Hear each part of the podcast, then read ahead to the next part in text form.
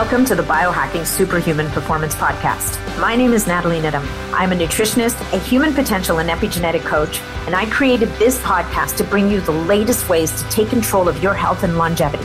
We cover it all from new technology to ancestral health practices, personalized interventions, and a very special interest of mine peptides. Enjoy the show. Hey, folks, welcome back to the podcast. My guest today is, well, I think all my guests are great. This guy is exceptionally great. His name is Dr. Gus Vickery. He started off in family medicine and he has evolved into the precision medicine guy. He uses all the amazing tools that you can imagine, including peptides. He's now starting to weave bioregulators into his practice. And of course, all of the amazing tools like genetics, labs, blood work, you name it. But what we talk about in this podcast, we cover a lot of ground. We talk about metabolic health, we talk about the markers that you want to keep an eye out for, we talk about body composition, we do touch on genetics, but really we also get into some post COVID protocols. He himself, along with his family, just came through COVID. So he was very generous in talking a little bit about some of the tools that he's tapped into to help himself and his wife get back to 100 100%. And then we talk about peptides for musculoskeletal issues. He has a really amazing story of uh, how his daughter, who suffered a pretty serious tendon injury a year ago, had amazing results uh, with a specific peptide therapy. So, all that and so much more in this episode. If you want to find Dr. Vickery, it's drgusvickery.com, and that's Dr. DR the next thing is he's offered a free ebook to the audience. As he says himself, if you're an advanced biohacker and you're already up on this stuff, this may not be the book for you. But if there's anybody in your life you want to introduce to some of the more foundational concepts of optimizing your health, then this might be a really great way to do it. To get that book, to download it for free, it's ebook dot Dr. Gus Vickery com. Doctors being spelled DR, not D O C T O R. So that's it for my piece. Enjoy the episode. Of course, if you get value from this episode, please make sure that you leave us a review and share it out with your friends, family, anybody that you feel would also get a review. And if you're looking for me, you know you can find me through my website, natnidham.com.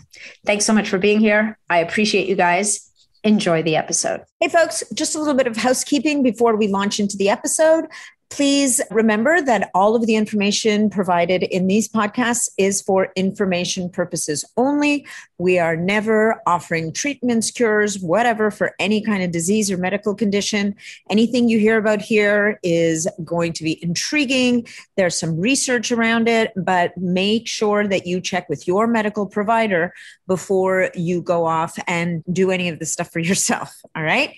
Enjoy the episode. And also, if you're looking to connect with me for any reason, with your comments, questions, whatever it may be, you can reach me through my website, which is natnidham.com, or you can find me on Facebook in the Optimizing Superhuman Performance group, or on MeWe in the Biohacking Superhuman Performance group.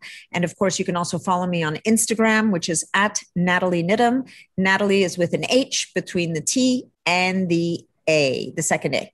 So thank you so much for being here. Appreciate you guys. Enjoy the episode. Welcome to the show, Dr. Gus Vickery. It is such a pleasure to get to talk to you again today. Thank you so much, Nathalie. I am excited to talk to you as well. For you guys, if you didn't, if you skipped the intro on this one, which hopefully you didn't, but if you did, Dr. Gus and I met for the first time at the Wild Health Summit last October. I had the pleasure of listening to his presentation, which I think was before or after I talked about bioregulators. And then we had an amazing conversation after.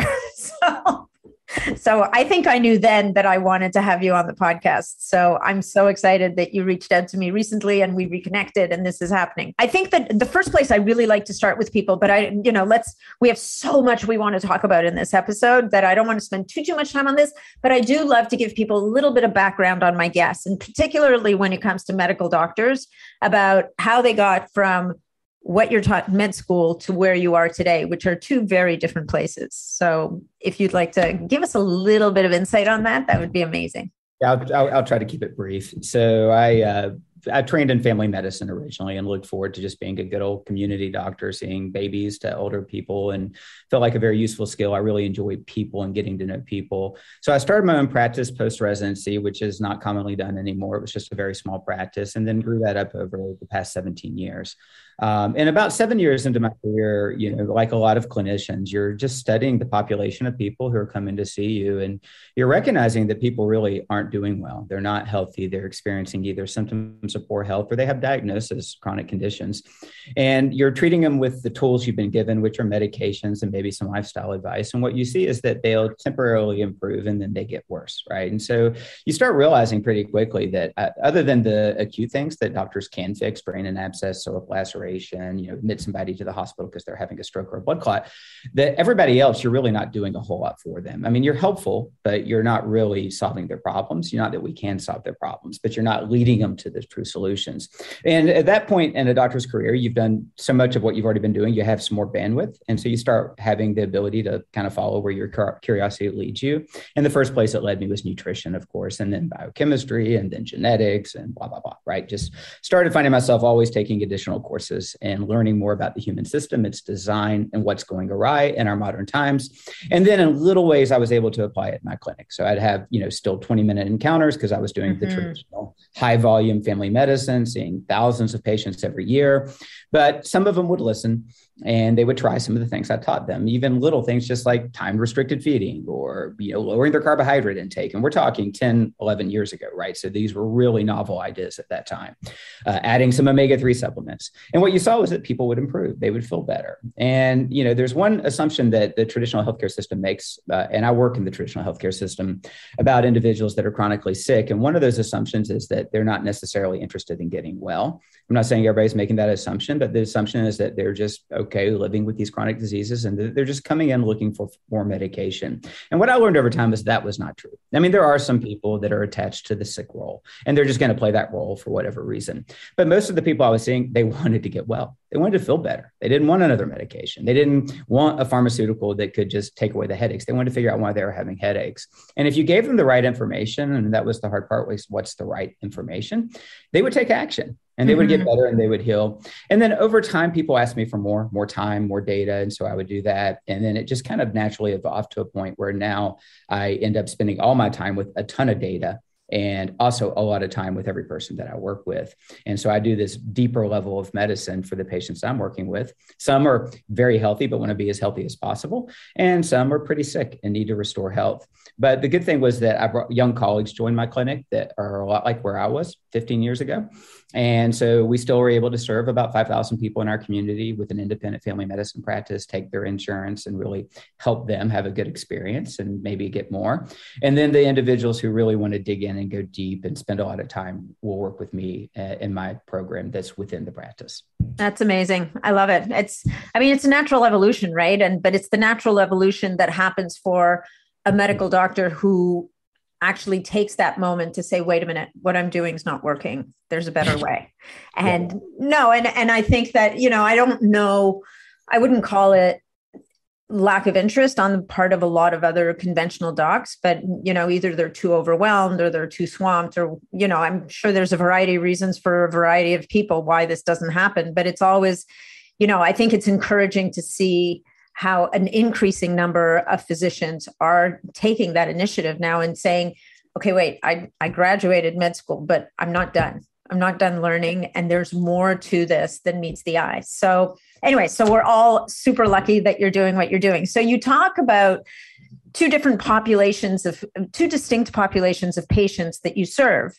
And I'm sure there's nuance and a lot more in there, but you basically have your patients who are sick, dealing with it, issues and what you're doing is really trying to get them back to a, some degree of stability and or homeostasis we might call it and then you have your patients who are not sick but they want better. And so this is where we get into that discussion around longevity, high performance. And so, you know, two of the the big things we were going to talk about today, which I think are big topics that we're all still continually learning about is metabolic health and body composition. And maybe we could talk a little bit about how but we can start with metabolic health and how that fits into this conversation around longevity and uh, and high performance because I mean we both know if you don't have that that fundamental balance those balances in your system in place getting to the next level is just not really going to happen. And i think what we see a lot of is people hear about these really cool things out there like the biohacking the supplements the technology the peptides whatever it is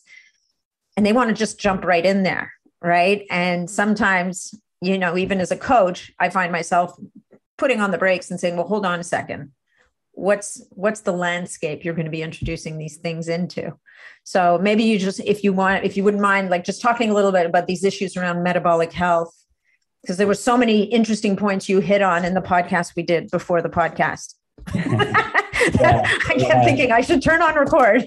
yeah. Well, you know, one of the obvious reasons why metabolic health became so interesting to me was that throughout the thrust of my career, the vast majority of people who were coming to see me frequently had type 2 diabetes, insulin resistance, hyperuricemia, lipidemia, vascular disease. And those things all collect around the same, under the same, um, same umbrella, metabolic health issues. And people are like, well, what is metabolic health? And, you know, there's not like a precise definition, but from my perspective, it's it's fundamental to all health, including longevity. It's your body's ability to take in everything needed to create energy, distribute it properly, right? Actually, then create energy from it and dispose of the byproduct of that.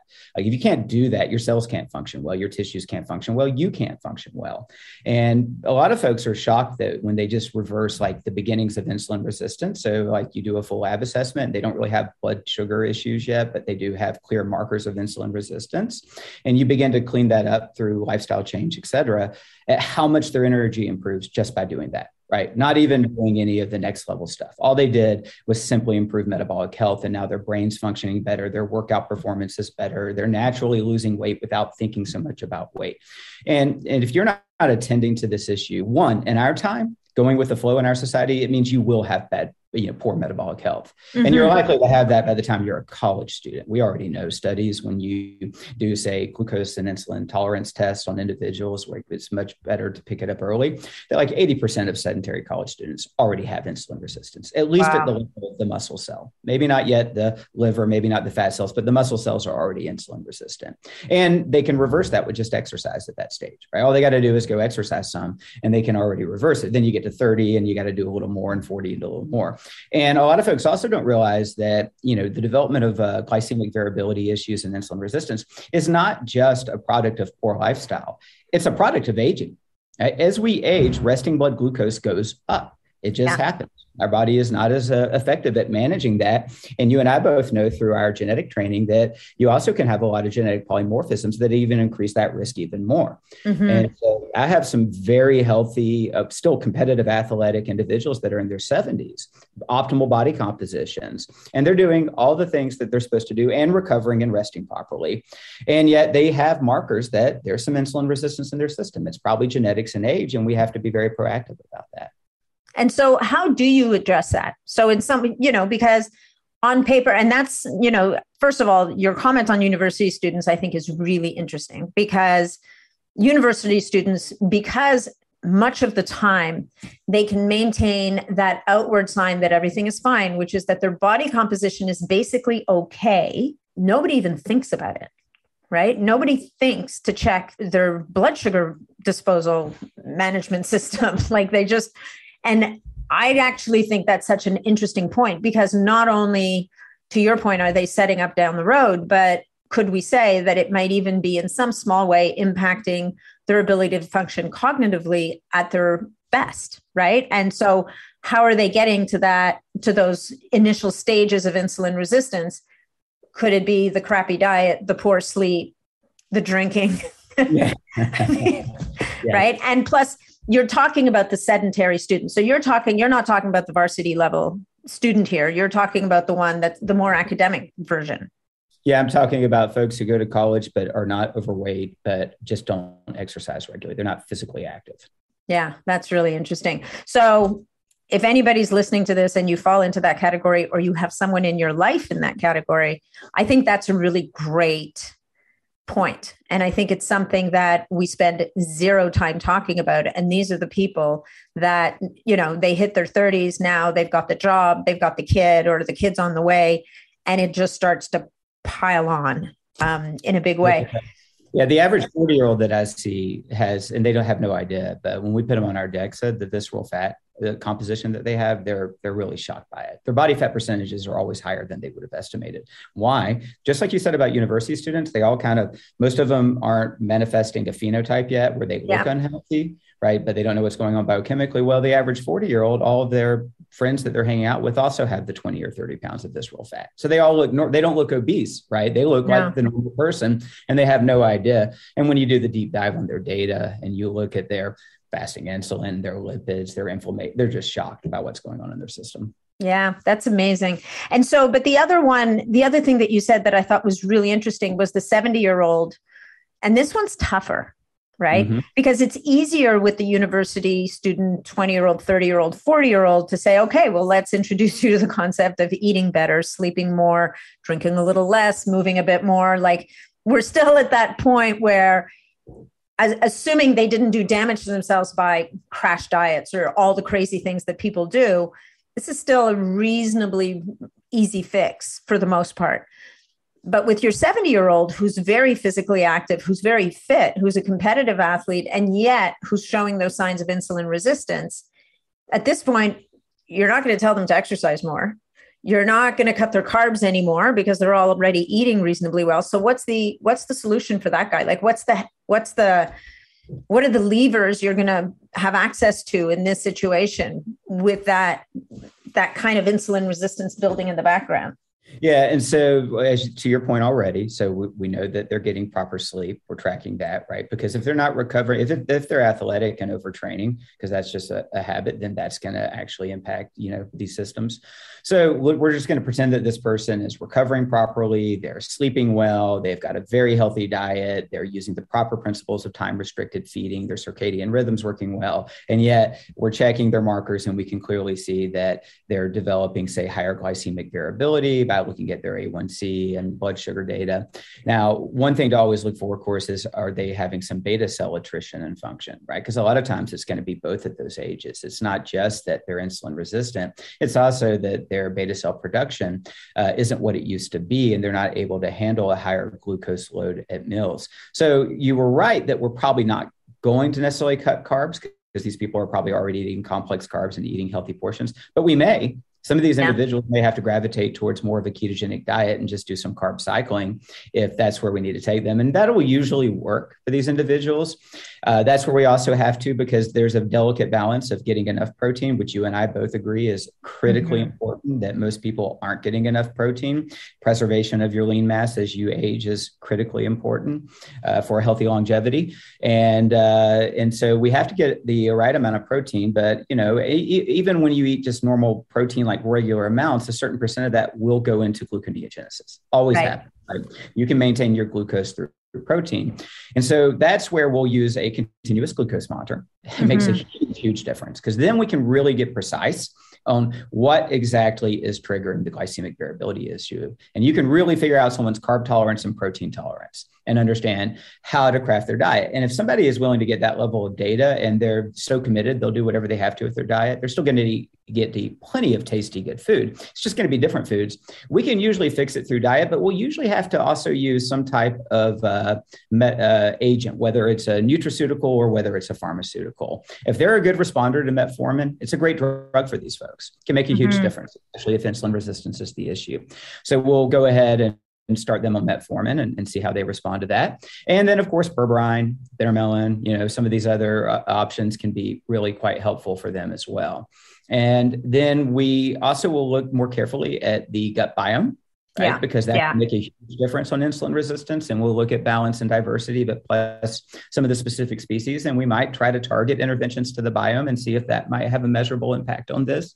And uh, then if there's a, beta cells issue, it's what you taught me last conference after I presented a really interesting metabolic case, a woman who went from a hemoglobin A1C of 15 to 5.8 in six months, who had LADA form of diabetes, was considering bioregulators, right? Bioregulatory peptides that might provide some restorative function to the pancreas. So that's where I've got to go next in my understanding and learning, which I hope you'll be able to help me with, because I think some of these uh, stacks of bioregulators could make an enormous difference for these individuals. For sure. And it's funny because I was going to bring you back to the beta cell function only because I was concerned that some of my of the listeners might not make the connection between beta cell and pancreas. So the beta cells are the cells in the pancreas that are responsible for making insulin. And as we age, they can get tired we can lose some like you know we there's attrition there's damage to the pancreas for whatever reason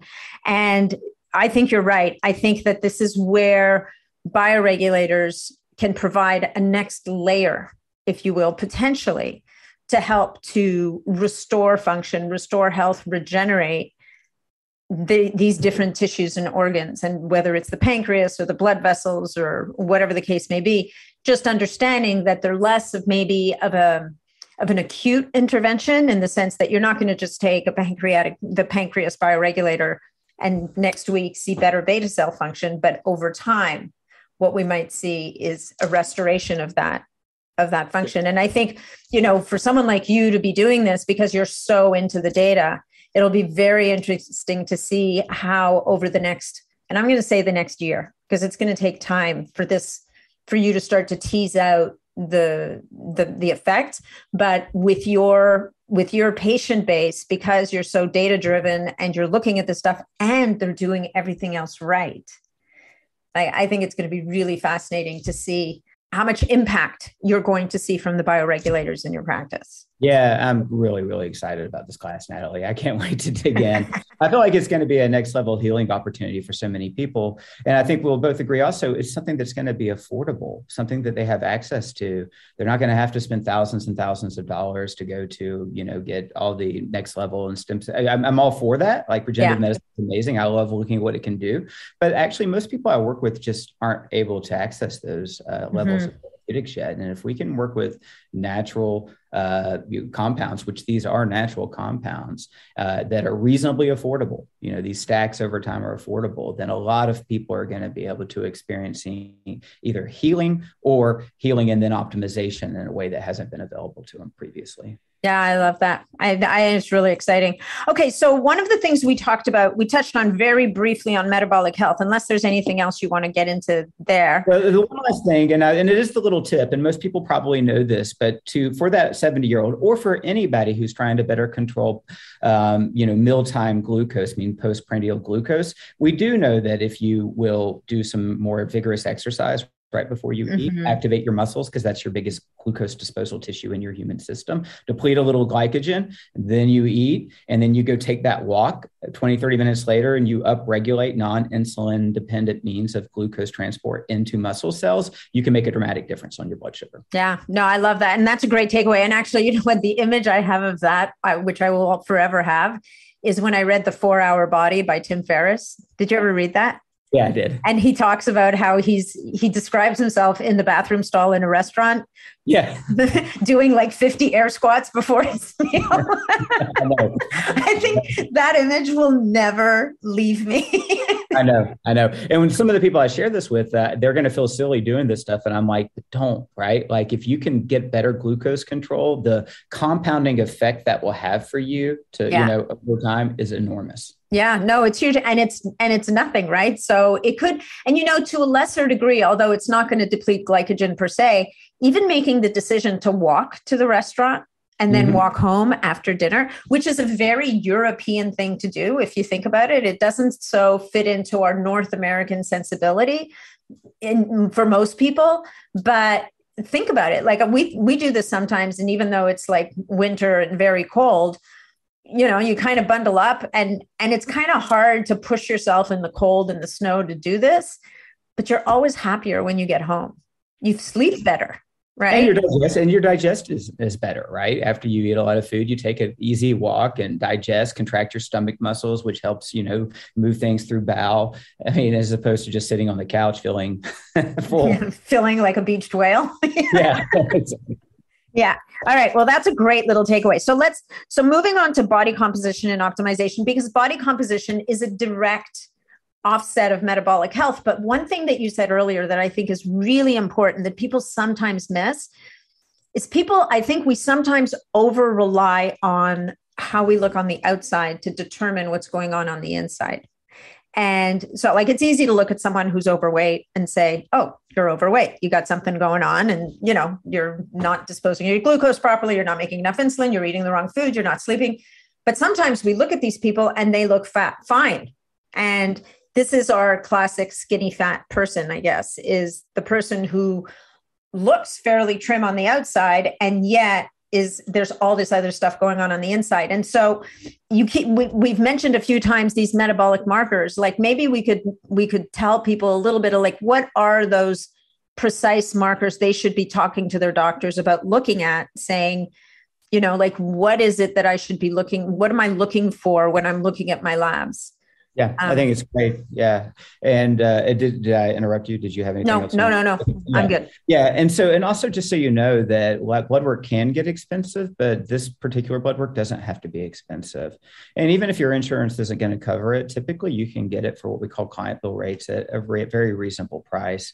So a lot of folks are shocked when I say this because they, they're thinking about glucose, but usually insulin resistance will show up in lipids before it shows up in glucose. Nice. Right. So yeah. looking at your lipids and not just your standard cholesterol profile, but getting particle distributions can teach you an enormous amount about where your human system is. In fact, um, uh, you know, a lot of the folks that I see that are already 50 and they're overweight, yes, will measure high insulin, probably a, you know, borderline to pre-diabetic uh, A1C. But a lot of the younger people that I see, their blood glucose, hemoglobin A1C, and insulin still look fine. And if that's all we use to assess insulin resistance, we say, oh, you don't have insulin resistance, but that's not enough.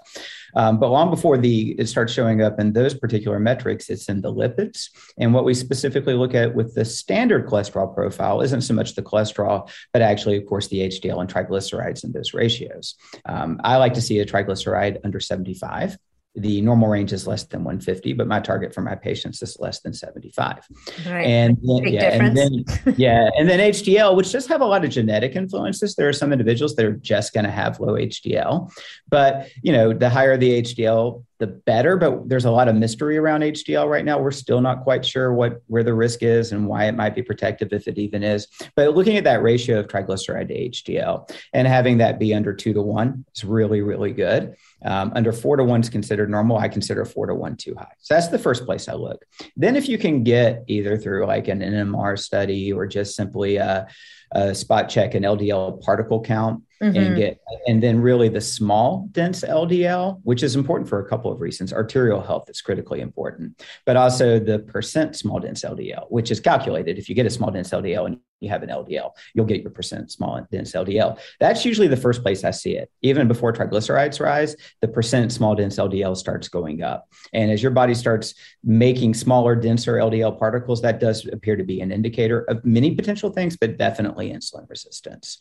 So I look at small dense LDL, I look at LDL particle counts, HDL particle counts, um, and then uh, and if you can get a full NMR, then you're getting the size and sizes and distributions across the whole LDL spectrum of particles. And then I look at triglycerides, HDL, and those ratios.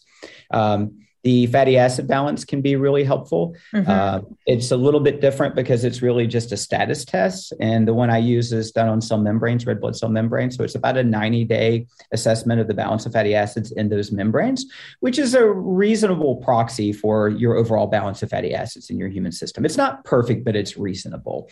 And you're going to look at your saturated fat percent um, that one's a little challenging because it can be endogenous mm-hmm. or it mm-hmm. can be exogenous. So some folks will have a very high saturated fat percent in their cell membranes, and that's not good for cell membranes. It can make them rigid and inflexible. And, you know, and so while, while do the inventory, turns out they're not eating a lot of saturated fat. Well, we know then their liver is producing a lot of saturated right. fat. And in that case, they're likely insulin resistant yeah that is part of it or drinking too much alcohol because that'll do the same thing to you yeah right um, yeah and then we look at their of course omega-3 levels which are commonly de- deficient and then we look at the linoleic acid which is a really interesting biomarker because we're we don't have any human data as far as I know, but we have mechanistic data that higher levels of linoleic acid in a human diet influence appetite. It dysregulates satiety. It makes us hungrier. It can adjust the lipostat and the hypothalamus up, meaning you can actually gain more weight. You can adjust your personal fat threshold up. So if you are overeating, you might store more as fat. It also influences insulin resistance. And it is a base compound for arachidonic acid, which is an inflammatory eicosanoid, right? So there's a lot of things going right. on there. And we do know that our modern diets have much higher levels of linoleic acid than our ancestral diets. It is an essential omega 6 fatty acid. It's important. We should have some. You don't need to eliminate it. 90% of the people I test, their levels are sky high through yeah. the roof. And, and out of whack with omega 3, right? So yeah. the linoleic was way too high and the omega 3 yep. is way too low. And that's highly problematic. And right now, all I can do is just follow my own data. I'm not going to hurt anybody by helping them reduce seed oils and maybe eat some less nuts and seeds, not eliminate all, but you know, minimize those things and optimizing omega 3. So I feel these are safe experiments to run. What I can tell you over the last two years is those fatty acid balances have begun to optimize, saturated fat optimizes, trans fats optimize, and we balance those omega 3s. And it goes from all red to all green on the little flow chart. Yeah. It's amazing the, the, the spillover effect on the rest of the metrics is just mind boggling. Hmm. The lipids, the small dense LDL, the cholesterol production markers change enormously. The uh, insulin resistance markers. It's crazy how much positive change I see as we fix those things in the uh, with the fatty acid balance. Uh, again, I can't produce. All I can give are antidotes. But you know, if the data shows that this human system is much healthier and they feel better, then we feel pretty confident we're doing something good for that person. And then finally, there's the other metrics we talked about an insulin level, a glucose level, potentially a C peptide level if you're questioning pancreatic beta cell function, and a hemoglobin A1C. Um, you know, hemoglobin A1Cs can be off if they're anemic or they have what we call uh, erythrocytosis or high red blood cells. So a lot of folks on, say, testosterone therapy may yeah. end up having an increase, and that can skew an A1C. So you have to put that into context. And then you can look at other markers like fructosamine, but that's only about a two week average. I don't usually get those. Um, but you know you, you can see it there. Obviously if you can do a glucose tolerance test that's mm-hmm. the best thing to do. And you can do this at home with a, your own like freestyle libre or a glucose monitor. You just take a 75 gram of, of, of, sugar glucose and into your system and you can buy that at the grocery store and you measure it. I like to measure it 30 minutes 60 minutes 90 minutes 120 minutes and see how your body is clearing that glucose that it can give you great information it might be one of the best tests you can do and then finally, there's a, some peripheral markers that may or may not be elevated that can indicate insulin resistance. Uric acid can commonly be elevated for people with visceral fat insulin resistance. Ferritin, which is a protein iron complex, can be elevated in cases of insulin resistance. So what you do is you get, you know, each of those markers, and I could write those down if you want, put it on a little sheet yeah. that I can send to you, and then you can make that available to your listeners so they don't have to try and remember all this. That would be great. Um, Thank you. Yeah. Yeah. And what you do is you have to look at the whole collection of them. Yeah. Right. And, yeah. and, then that will really give you the picture. Um, uh, and obviously, if they have a hemoglobin A1C of 6.3 and a fasting insulin of 30, there's a problem. You know, yeah. yeah. it's pretty clear. And I think also, you also mentioned testosterone therapy, which is really interesting because I think what that brings into play is this is and i mean it, it goes back to the complexity of the system and making sure that you're looking at all the different factors. Mm-hmm. and hormone status is going to be a factor in this just like the lifestyle stuff we were talking about before like the exercise too much too little the sleep not enough the stress levels off the charts or are they being managed properly? Um, just making sure that we're looking at this whole thing. And i'm sure that well, I know that you also look at hormones as part of this whole thing, yep. but in the interest of time, because there's lots of other things we want to talk about, okay. and maybe we're just going to have to have a part two episode. This is great, and I think the the link to fatty acids status is really interesting, and we and we talked about inflammation in that as well. But you know, I think that just helping people to understand this whole this whole view. And one thing I wanted to ask you about was your opinion on LDL, because there's so much conflict out there about this mm-hmm. stuff. You've got some people poo pooing LDL and saying, ah, you need LDL, all this garbage. It's just the pharmaceutical companies trying to sell statins. And then on the other side, you've got medical doctors who go, yeah, but no. Turns out if you've got sky high LDL, it's not going to serve you well. And it's about those ratios again like it's all about ratios. And i think the ver- the vldl which is the small hard particles of ldl i think everybody can pretty much agree mm-hmm. are going to be a problem right Hey, folks, uh, quick interruption to the episode to thank our sponsor, Drink HRW, who make rejuvenation tablets, which deliver 10 parts per million in 500 milliliters of water of hydrogen to your cells. That's the highest concentration of hydrogen of any other brand. I personally choose this product because this company invests in research. As a matter of fact, to date, they've invested in over 13 human clinical trials with more coming. So, what are the benefits of hydrogen? Enhanced alertness, reduction in liver fat, improved aerobic fitness, improved muscle recovery. There was even a study on metabolic health that revealed that Drink HRW tablets improved 18 of 20 metabolic markers. I personally use it first thing in the morning, and I will often use it at three o'clock in the afternoon as a little pick me up. So if you want to give this stuff a try, just go to drinkhrw.com forward slash superhuman. Use discount code longevity to save 15% on your purchase. And now let's get back to the episode. They're going to be a problem. Yes. Um, so, yeah, it's a great question because it's a controversial topic. And I do like to follow the different thought leaders in these areas. And there's some brilliant people breaking it down. The great thing for me is when I'm working with an individual, I just have data, I have context, right? Mm-hmm. And so I don't really have to think so much of from a population health level. Should we be lowering everybody's LDL? All I have to ask the question is, should I be, should this individual have a lower LDL? And so, of course, once we look at those lipid distributions again, and especially if they genetically produce lipoprotein A, LP mm-hmm. little a, that's a whole different ballgame. If yeah. they produce a lot of LP little a, their risk of vascular disease, blood clots, and aortic valve disease is much, much higher than the general population. And we have pretty good data that lowering LDL in those individuals is likely to forestall the development of atherosclerosis. So every listener, just pay attention to this. This is not being routinely checked right now. It's a $4 test. It's called lipoprotein A or LP little a, somewhere between 15 to 20% of the population express it. I do. I express high levels. Can't help it. It's genetic, not lifestyle. Um, and if you do, you need to know because the way you're going, the lens that you're going to look at your arterial health through is going to change if you express it. It is important to know there are subtypes of LP little a, and we can't subtype them all yet. Some of those mm-hmm. subtypes are harmless, some are obviously contributing to disease. And if you have it, you need to know. So if you have LP little a, that's going to change things.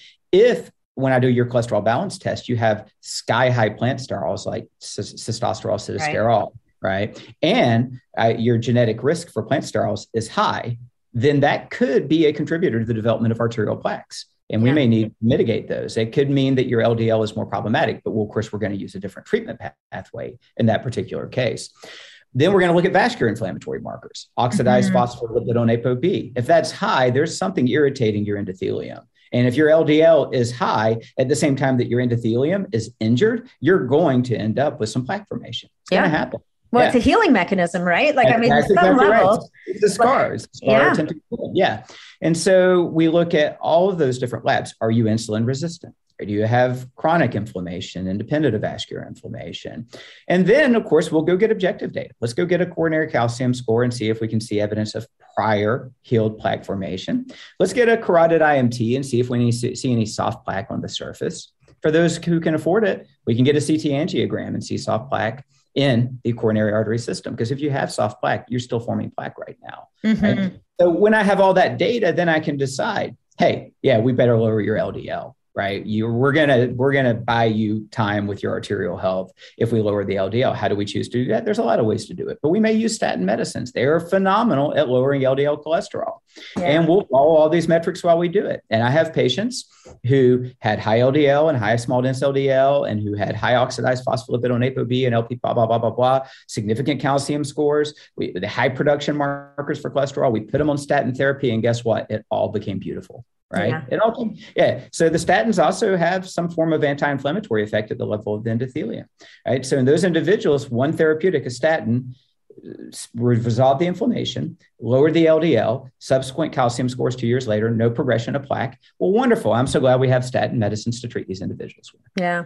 I love I love that. I mean, you know, I think that again, because of the controversy, people get so polarized and you get so many you know, whether it's doctors, practitioners, whatever, demonizing statins. I mean, yes, they're not the panacea. No, everybody doesn't need to be on a on a statin. And to your point, in some cases, thank goodness we have them because mm-hmm. they are the tool that that is necessary for this individual given how they roll. I mean, I have a very good friend right now who's in her early 50s who just found out that she's got 85% blockage in a, in a coronary artery. Like, that's scary.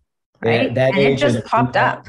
Yeah, huh? that's eh, that age in a female. She better ask for an LP little A test. I wouldn't be surprised if she doesn't have that lipoprotein. Yeah, well, yeah. So that's a whole other conversation. So moving along on our on our list of things to talk about because I mean, even if we stop now, I think there's so much gold in this conversation, but there's a couple of other conversations that I think people will be really happy that we touched on.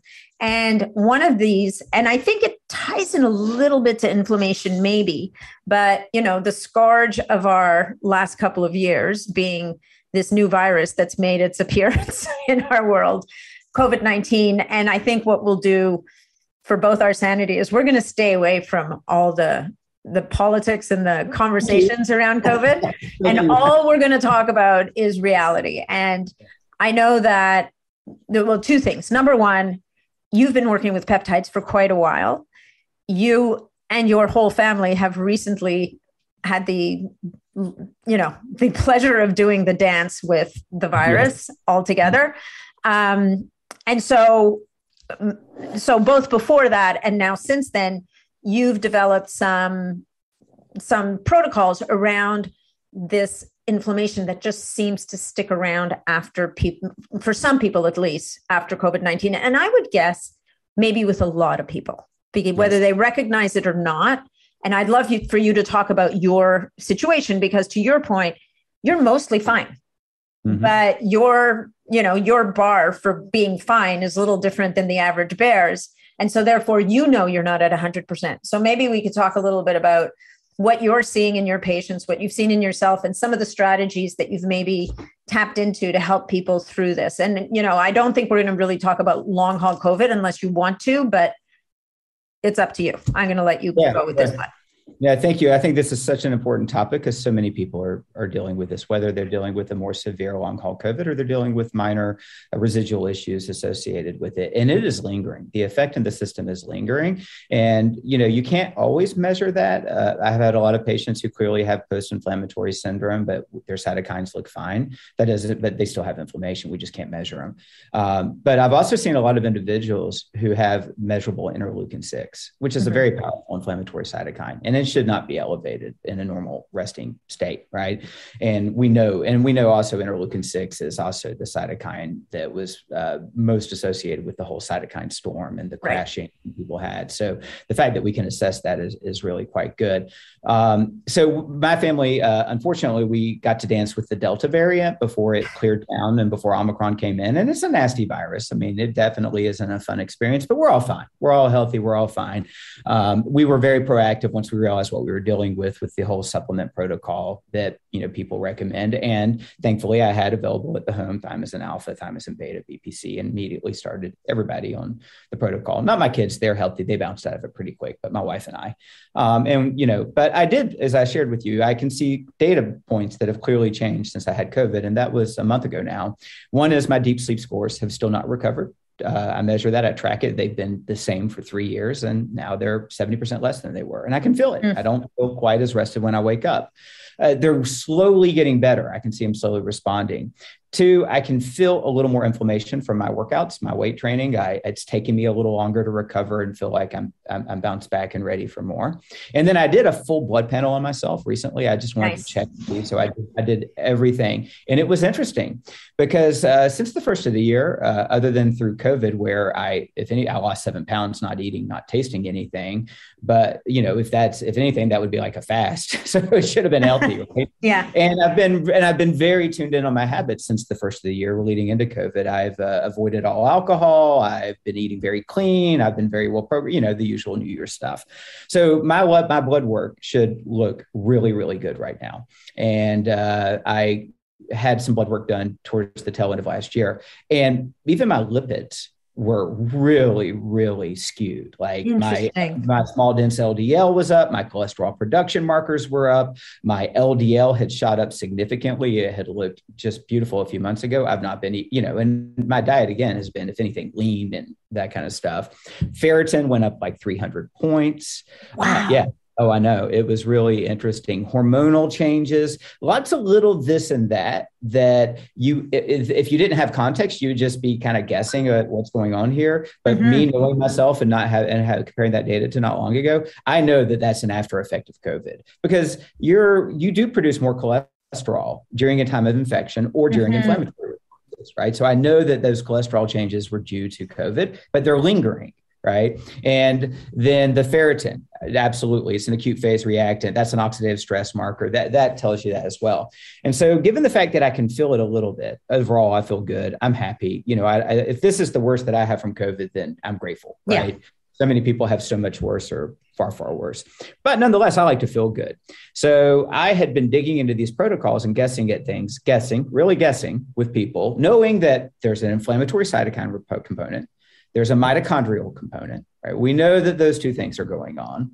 Um, there could be a, a, detoxification component, but I don't know for sure. And I don't know how much biome disruption there could be from people taking a lot of potential you know, me- medications and things. Some people got on steroids and other things that could have happened. But um, so I, the, the, the layers for me are one, first mitochondrial support right? Mm-hmm. And of course, it's a big grouping of compounds that you can use for mitochondrial support: NAD, NMN, uh, resveratrol, EGCG, carnitine. The list is long, right? Yeah. Uh, phospholipid support, etc. Uh, there is a product made by a guy. I don't know if you're familiar with a, a podcast by a guy named Ari Whitten. He has a podcast yeah. called Well, his product Energenesis, which is his mitochondrial support supplement, I actually think it's just the catch me out of mitochondrial support supplements. No kidding.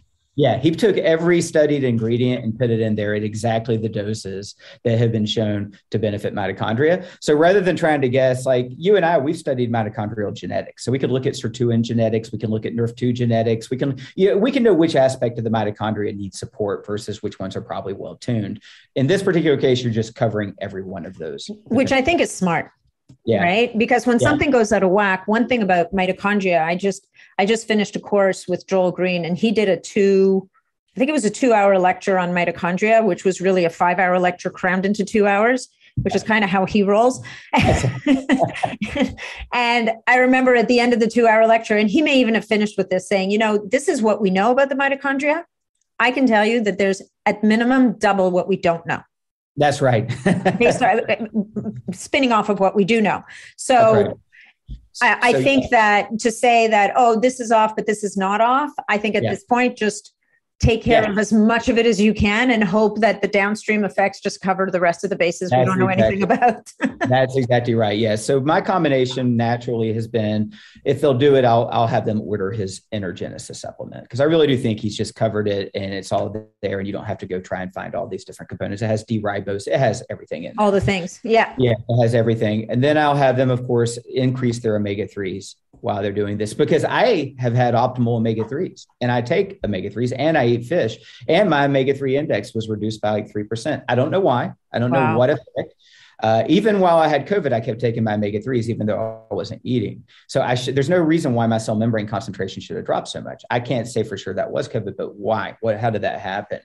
Um, but taking their omega 3s, obviously taking the vitamin D and optimizing that status. Oh, the other metric. So I checked my RBC levels of zinc and copper. Mm-hmm. And I was taking zinc and I take a bunch of liver capsules on a regular basis, which should have a lot of copper. Both of them were significantly deficient.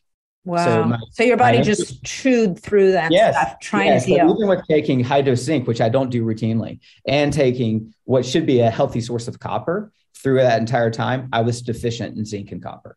Hmm. so there you go as well. So I ordered a specific form of zinc and copper and have really amped up that. So again, I'm sorry, I keep going off on these tangents, but that was an important one for me to remember because I, I, really because we know that's going to influence recovery and immune system balance, everything. Yeah. You know, your your T helper cell ratios are going to be highly influenced by those zinc copper amounts.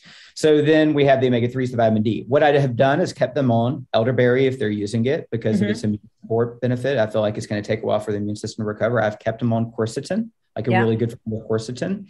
And then I, if they have it or use it already, I believe that co- different pathways for antioxidants like hydrogen enriched water. So yeah. They, yeah. So I've really amped up my hydrogen enriched water. I, I, use it occasionally, not a ton, but I, I, just started using two or three of those little dissolvable tablets every single day. And then I found some studies on liposomal vitamin C. Have yeah. you ever studied that? Like I didn't I, theoretically to me it didn't make sense that ascorbic acid, which is water soluble, that you couldn't just load up on that.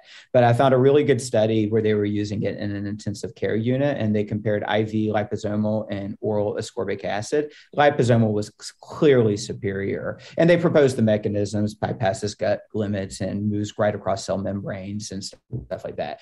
So there's some studies showing ICU recovery is faster with 6,000 milligrams a day of vitamin C. So I had people order liposomal vitamin C and use as much as they were comfortable up to. Yeah, um, well, and to your point with the liposomal, you don't have to worry about the gut effect. And I think, right. you know, I mean, in in theory, if you think about it, it should make a difference. The carrier. Yes, it, it should. It should make a difference that it's encapsulated in this little fat, in this phospholipid, yeah. and that it's going to get different places. And in, in in it's almost like taking something sublingually instead of swallowing it and having it go through digestion. Yep, exactly. And then there's the next level, right? So that's the basic natural, all that kind of stuff. And then get your sleep and on, you know, be uh, the other thing for athletes, don't push it too hard. Oh this God! Is for, this is going on for weeks after you have this infection, and the people who are like they just went and just went back into the gym and he heroed up, they hurt. Right? Why am I relapsing? What's going on? Yeah. Do I have the virus again? You have to pay attention if you track it, your heart rate variability, resting heart rate, respiratory rate. And when those metrics aren't back to baseline, sure, go get some exercise, but this is not the time. This is not the time to make progress in the gym. Do not yeah. go for PRs. You're just going to delay your recovery. That is critically important for people to understand. Or relapse. Yes. I mean, I think we've all heard of people, you know, as a matter of fact, you know, who talks about this is Alex Tarnava, Tarnova, who is the Drink HRW founder mm-hmm. that make the, the open cup molecular hydrogen tablets. Oh yeah. Okay. Yeah. Um, I recorded a podcast with him last year. So it was either Delta or the variant before that. And he said he was home kind of going nutty. He had tested positive. He was basically asymptomatic. And mm-hmm. 10 days in, he kind of lost his marbles. He was so bored. And yeah. you know, there was there was something about a bottle of wine and a bunch of pizzas and a crazy workout and then another bottle of wine. And he said he got flattened by this thing. Yep. Like he he it like came up at him and his body was like, I got nothing. Yeah. And and it took I mean, him out. I don't, you know, I, I never judge people, or I try never to. I'm pretty easygoing. People make their own choices. I'm sure. an advisor. I've almost gotten angry about this one with a couple of patients. You're like, "Is they're writing me again. And could I, what's going on? Why am I feeling like this? What happened to me? And then they tell me what they did. And I'm like, how many times do I have to tell you? you've got to, you've got to respect what this thing did to your system. Stop. Yeah right? Yeah. Do something else. Be productive in some other way. Anyway, yeah, it gets me riled up. Yeah, yeah, yeah. And then there's the next level, the peptides, right? Mm-hmm. So I was using BPC, of course, and thymosin beta, as we shared earlier. Once I looked into some more data, I realized I was probably not dosing the thymosin beta where it needed to be for real, like repair and recovery. And uh, so what I've done is place people on either oral BPC, 500 mi- you know uh, micrograms, and had them potentially increase it up to a thousand and see how they respond to that, or even switch them to systemic and start doing injections, mm-hmm. you know, like 200 mics up to 400 micrograms a day, and then the thymosin beta, which I think is actually going to be phenomenal for this. I really do. I started doing the one milligram injections a week ago when I was figuring this out. And I already feel a big difference. That's in interesting. yeah. And so starting people on 750 micrograms to a milligram of thymosin beta 4 daily. And as you mentioned, even potentially considering the fragments, but that's a little more in depth than we can go into right now. Yeah. But, you know, those two peptides, I think, can play a major role. Now, there's a next level. If you can get access to it, this will help you enormously. Hyperbaric right if you if you have somebody you know or a facility that you can pay to go get hyperbaric treatments it can absolutely help you get out of a uh, you know a, a covid a residual covid effect much faster that's amazing. I yeah, that's such a good point as well. Actually, so you talked about the BPC one five seven and thymosin beta four. You use thymosin alpha one as well, right? In your in your protocol. Yes, that's right. Yeah, yeah, I do, and I think if thymosin alpha one, and this could be uh, this could be me not thinking about it completely correctly. I think of it more from the standpoint of balancing the immune system. Right? Yeah. yeah. And so I use it a lot, obviously, in people with autoimmune diseases and chronic Lyme and things of that sort. Uh, but uh, you know, so for me, it's more of a prepare your system and hopefully not have as bad of a case of COVID. And mm-hmm. honestly, even though I'm still doing residual effect, my, my COVID case was relatively mild compared to most people. And I had right. been using thymosin alpha leading up to it. And I do think it can help the immune system rebalance afterwards. So I think that it, it's not going to hurt you to continue thymosin alpha for some extra time after. But I think, but, but this is just a gestalt thing. I think that, that the anti-inflammatory and reparative effects of the BPC and the thymosin beta are going to be more helpful for resolving persistent symptoms. Absolutely. And I actually, you know, I'm interested as you dig into the bioregulators a little more, also looking at the ones that speak to um, the vascular system, like the blood vessel yes. bioregulator. Like we know, you know, I don't know how much we know, but there's plenty of evidence that the vascular, the blood vessels take a hit from COVID. Yes. And so anything we can do to support them I don't know, again, if acutely you're going to see a massive difference, but over time, anything that's going to help those blood vessels to repair. Yeah, I am so glad you said that because I've also seen a lot of people with elevated fibrinogen.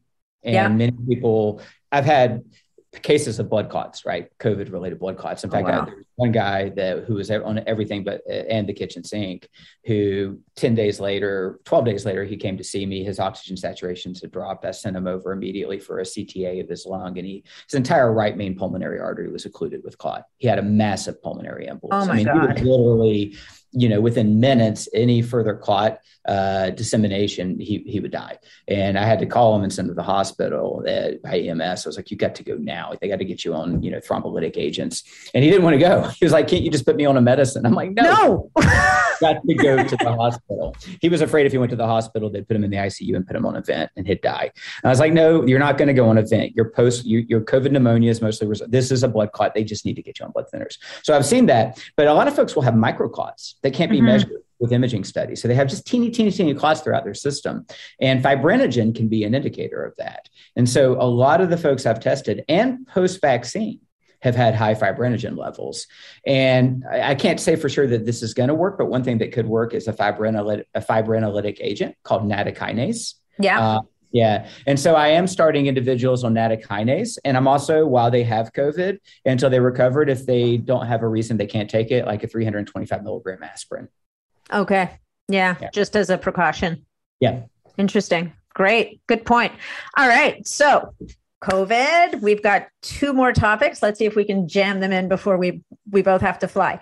The next one is really interesting as well. And I mean, clearly, guys, all of you who are screaming at me, no, no, no, there's more to dig into on COVID.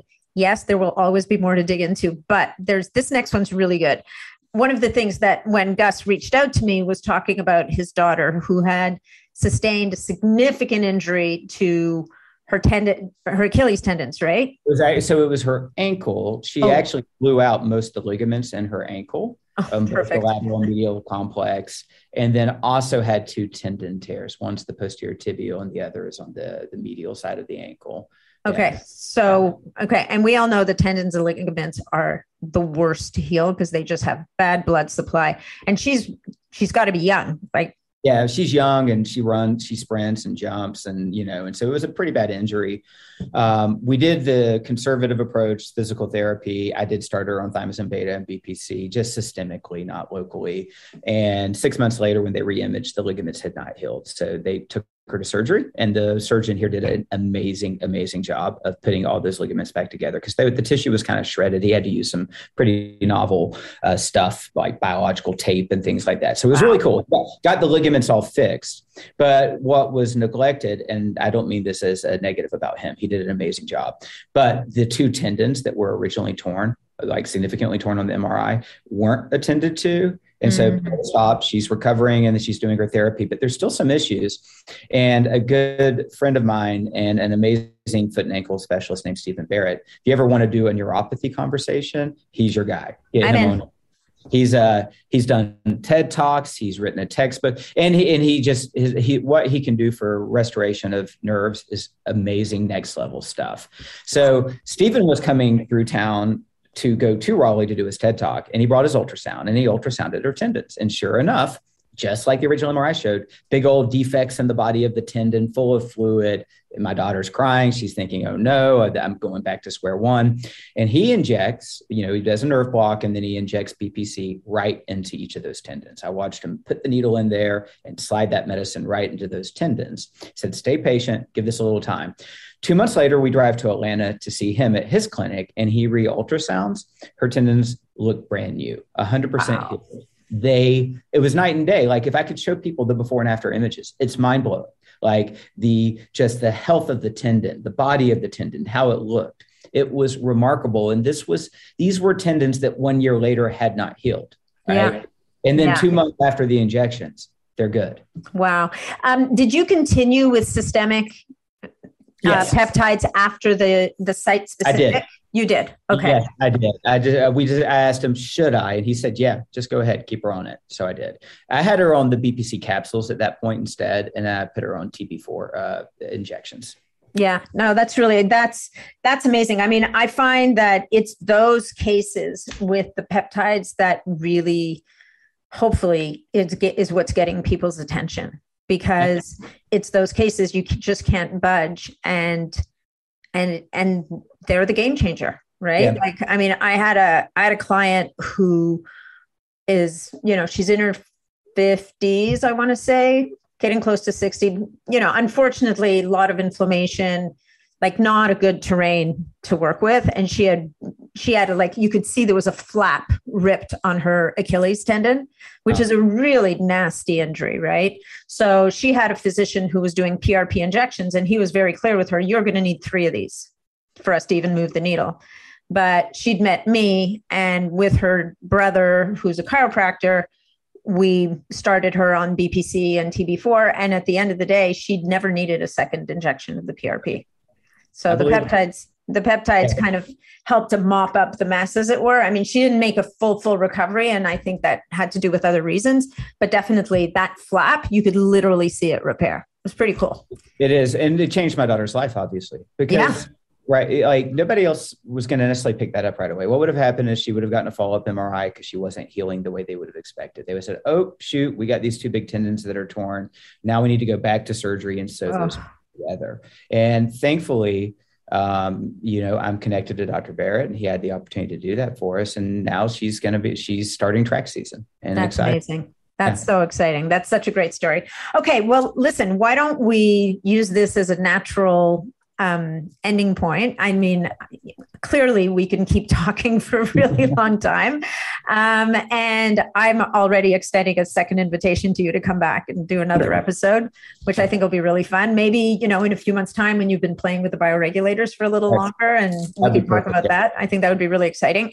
Um, so, Dr. Vickery, why don't you tell people where they can find you if they're looking for you? Because I mean, I know I have a bunch of questions for you. Although you're a very busy guy. So guys, don't be thinking you can just email the Yeah. But yes. So you can uh, my personal professional website for people who want to work with me individually or read some of the blogs I write and things like that is www.drgusvickery.com. That's dr gus. And then my practice in Asheville is called Wild Health Asheville. And my junior colleague here has a precision health program that includes genetics and labs and all of that and health coaching at a lower price point than I am. So we have a lot of folks who work with us who are just trying to get their blueprints so they yeah. can have a better understanding of their body. Um, I wrote, I did publish a book a few years ago, which was like a summary of the philosophy of health I learned treating patients. It's really the elementary lessons. It was written for, you know, if you're already, if you're superhuman already, then this book, you, you I bet guarantee you're doing 99% of it. But the people in your life who you you can't figure out why they want take action and try to get healthy. And yeah. book is for them. Um, it's it's helped thousands of our patients. It's a basic blueprint for in a very simple way how to begin to restore health looking at you know the whole mind the mindfulness piece of it the stress piece of it the sleep piece. That i made that free. You can get hard copies on amazon Barnes and noble but i did make it the ebook free and the audio files free for anybody who wants it. And oh, that's nice. available yeah it's available at a site called it's not www it's just ebook dot drgusvickery.com and you can get those audio files or that book and uh, I've gotten a lot of really good feedback that the simple style of writing and the just for walking people through these basics in a really easy way has made a big difference for folks. I love that. Thank you. I think that's that's a great resource to give people. So so yeah, I'm I guess you know I might ask you one final question. What and you may have already answered this, but you know, if you could give people one or two things to really focus on, what mm-hmm. would it mm-hmm. be? What, what do you think are those two things? Or I mean, you could push it to three if you had to. Yeah, I mean, like the, the, if if I'm ever asked to say give people one thing to do, like the yeah. number one thing to do, my answer is always go outside and play. Right. I mean, right, because that's going to take care of so many things, right? Going outside, natural sunlight, circadian rhythm health, right? All the things that it does for your brain, your vitamin D. Play, meaning having fun, joy, mm-hmm. positive emotions, and likely if you're playing, you're getting physical activity, right?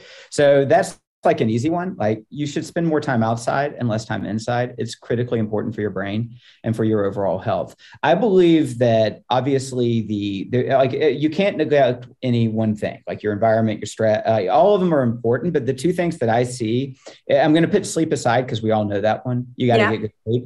But the two things that are mostly impacting the health of the people that I'm seeing right now is their stress axis, their HPA axis. They don't recognize how stressed they are. Mm-hmm. And so the breath, the proper sleep, the mindfulness practices, the calming everything down, the high performing athletes, the recovery process, like focusing so much on that recovery because exercise is a form of stress. And then to the nutritional approach, right? Yeah. Like I mean, people. And what I think is most important, which is based on recent evidence, is the timing principles of eating more mm. so than what you eat, even though what you eat is important. And those are really simple. They came out of uh, the Salk Institute, big, big trials. We finally have it pinned down. Do not consume food or beverage calories, food or beverage calories within two to three hours of bedtime. Don't consume food or beverage calories within at least one hour of waking. And if possible, consume uh, your food and beverage calories with either an eight or 10 hour window and have a 14 to 16 hour fasting window. Remarkable data for people who just followed that and didn't even change what they ate. Yeah, that is amazing. Thank you so much. Gus, thank you. Thank you. Thank you. Thank you. I'm so glad that we made this happen. And uh, I can't wait to talk again. Yeah, thank you, Nathalie. You've helped me so much too. So I'm very grateful for you. Oh, back at you. Thanks so much for joining me on this episode of the Biohacking Superhuman Performance Podcast. If you enjoyed the show, please remember to leave us a five star review on iTunes because that's what helps us to be heard and to be seen. If you'd like to connect with me directly, or if you'd like to leave any comments, or if you have any questions about this episode, please reach out to me directly through my website, natniddam.com. And of course, if you're not already a member of the Biohacking Superhuman Performance community on Facebook, that's where you'll find me every day. It's a short application. Just answer a couple of questions and you're in and interfacing with other amazing biohackers. Thanks again, and we'll look forward to seeing you on the next episode.